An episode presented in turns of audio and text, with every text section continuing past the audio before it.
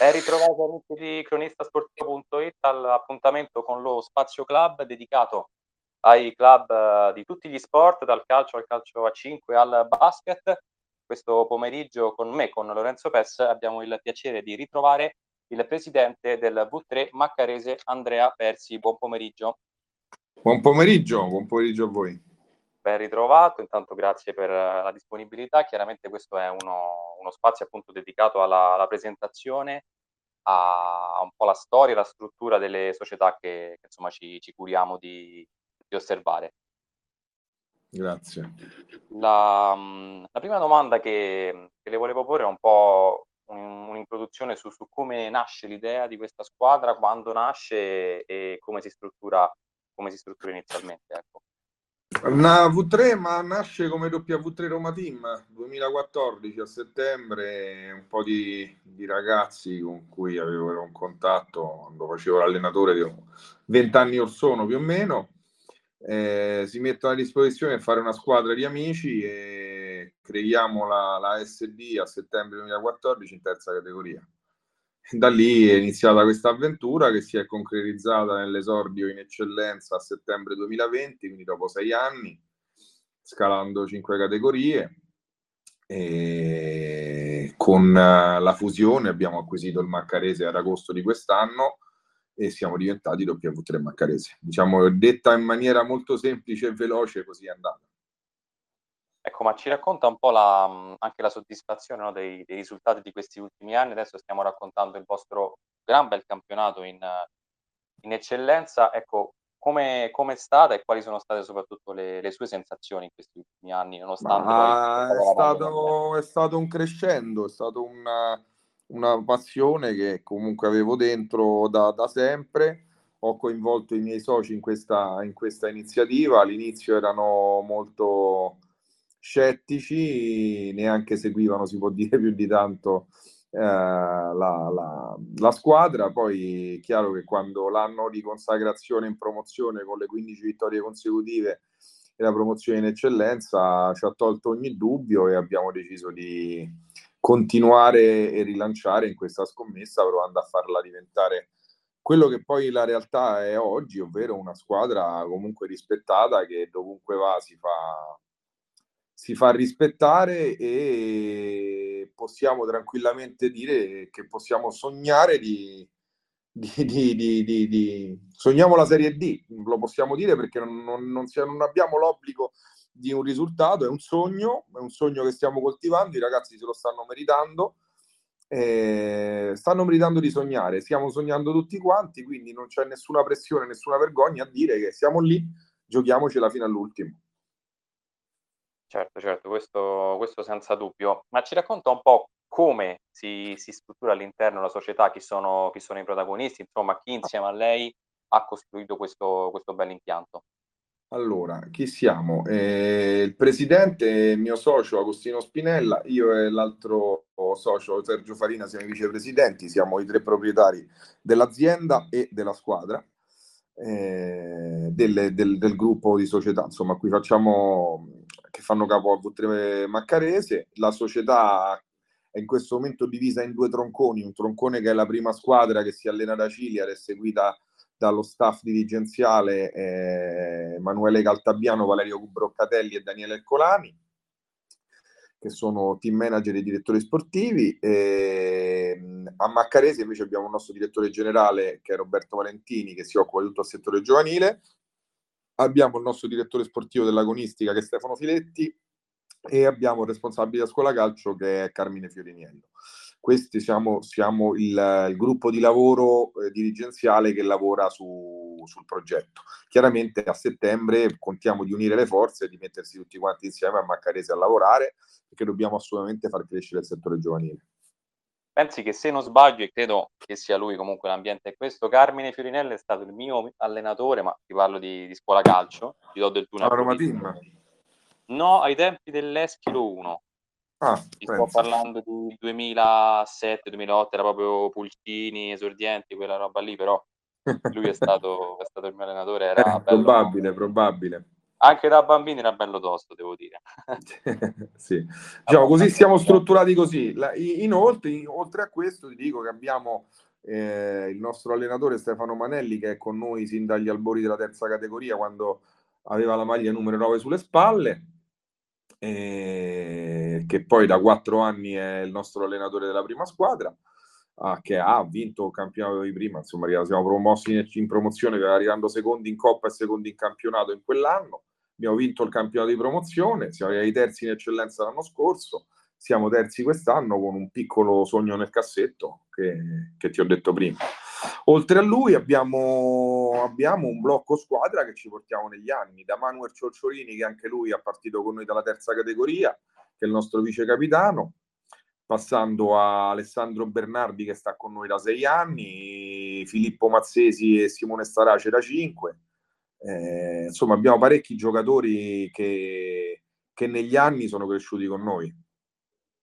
Ecco, lei ha nominato Stefano Manelli, no? Le volevo chiedere qual è il rapporto che c'è tra di voi, che, insomma, che, no che giudizio, ma che, che sensazioni ricava da, dalla sua figura, insomma, dal suo comportamento e dal suo rapporto sia con la società che con i giocatori. Beh, con Stefano c'è un rapporto da, credo, più di vent'anni, io lo conosco da quando è ragazzo eh, quando io allenavo. Eh, lui giocava, non, non, l'ho mai allenato direttamente, ma allenava, giocava nella stessa società, ragazzo che è cresciuto con noi, e, eh, potrei definirlo un fratello, un fratello minore quale ho, nel quale ho riposto totalmente la mia fiducia quattro anni fa. Lui sa che ha la fiducia mia e dei miei soci eh, incondizionata e che è al centro del nostro progetto. Quindi eh, diciamo che Stefano è una, una figura cardine in questo momento della società, gli auguro ogni bene, gli auguro e credo che per lui questo possa diventare un lavoro importante, se riuscirà a continuare finché lo fa, vorrà, lo farà con noi.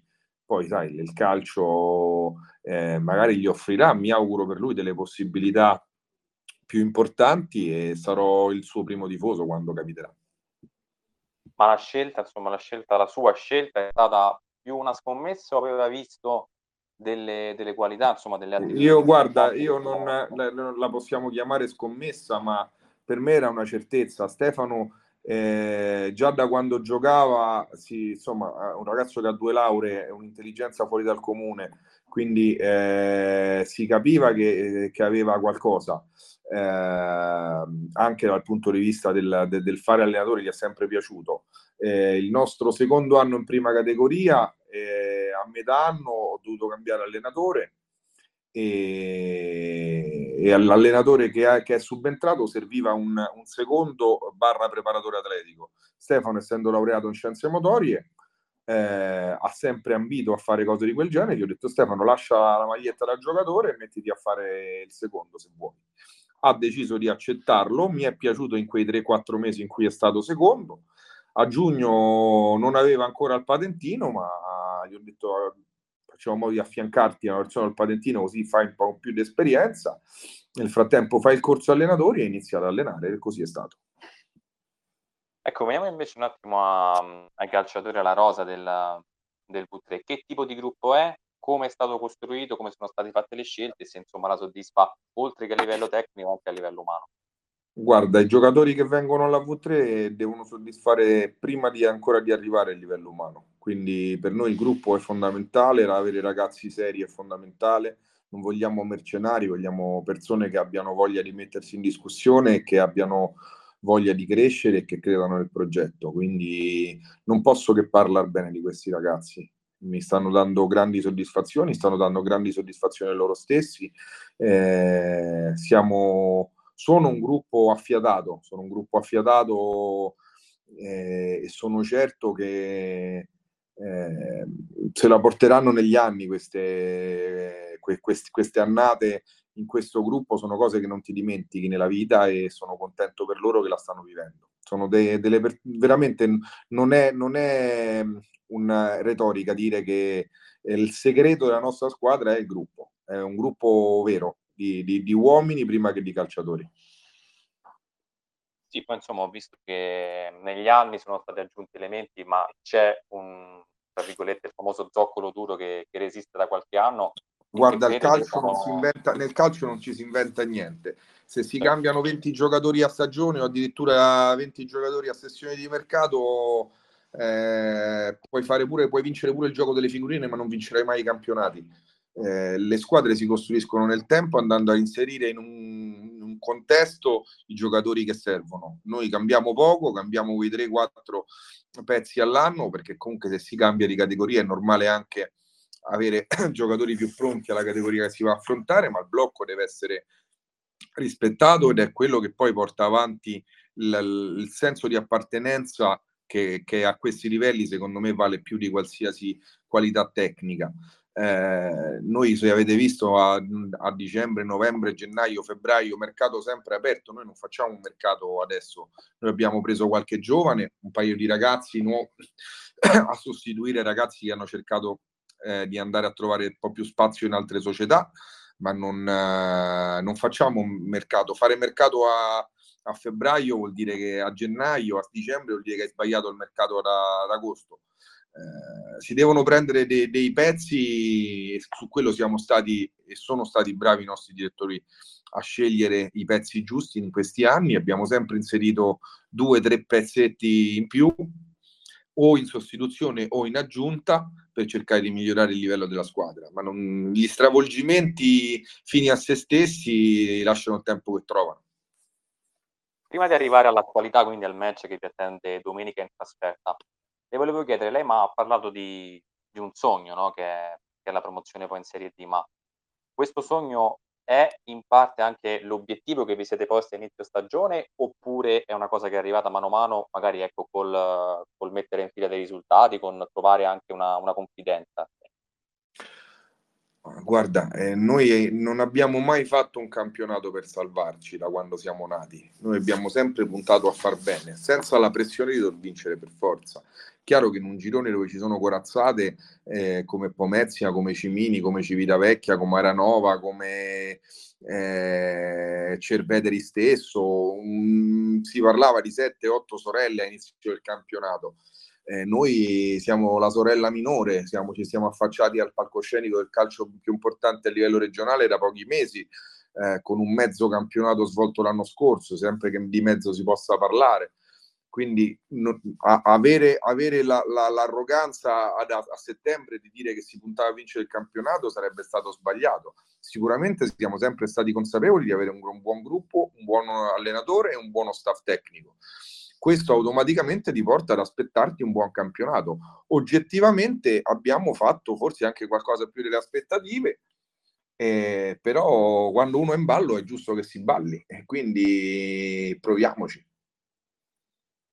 A proposito di questo, domenica c'è, c'è questo appuntamento in casa del Grifone Giallo. La partita più difficile dell'anno. Ecco sì, Volevo sapere un po' come ci arriva la squadra, insomma lei la vedo molto partecipe, immagino anche in settimana, io ho l'occasione di, di vederla spesso quando giocate in casa, ma come, come, ci arriva, come stanno i ragazzi? Come... Guarda, questa settimana non sono andato al campo, non te lo so dire, sicuramente io ho veramente paura come ogni partita, io vivo le partite malissimo, le soffro tutte quante.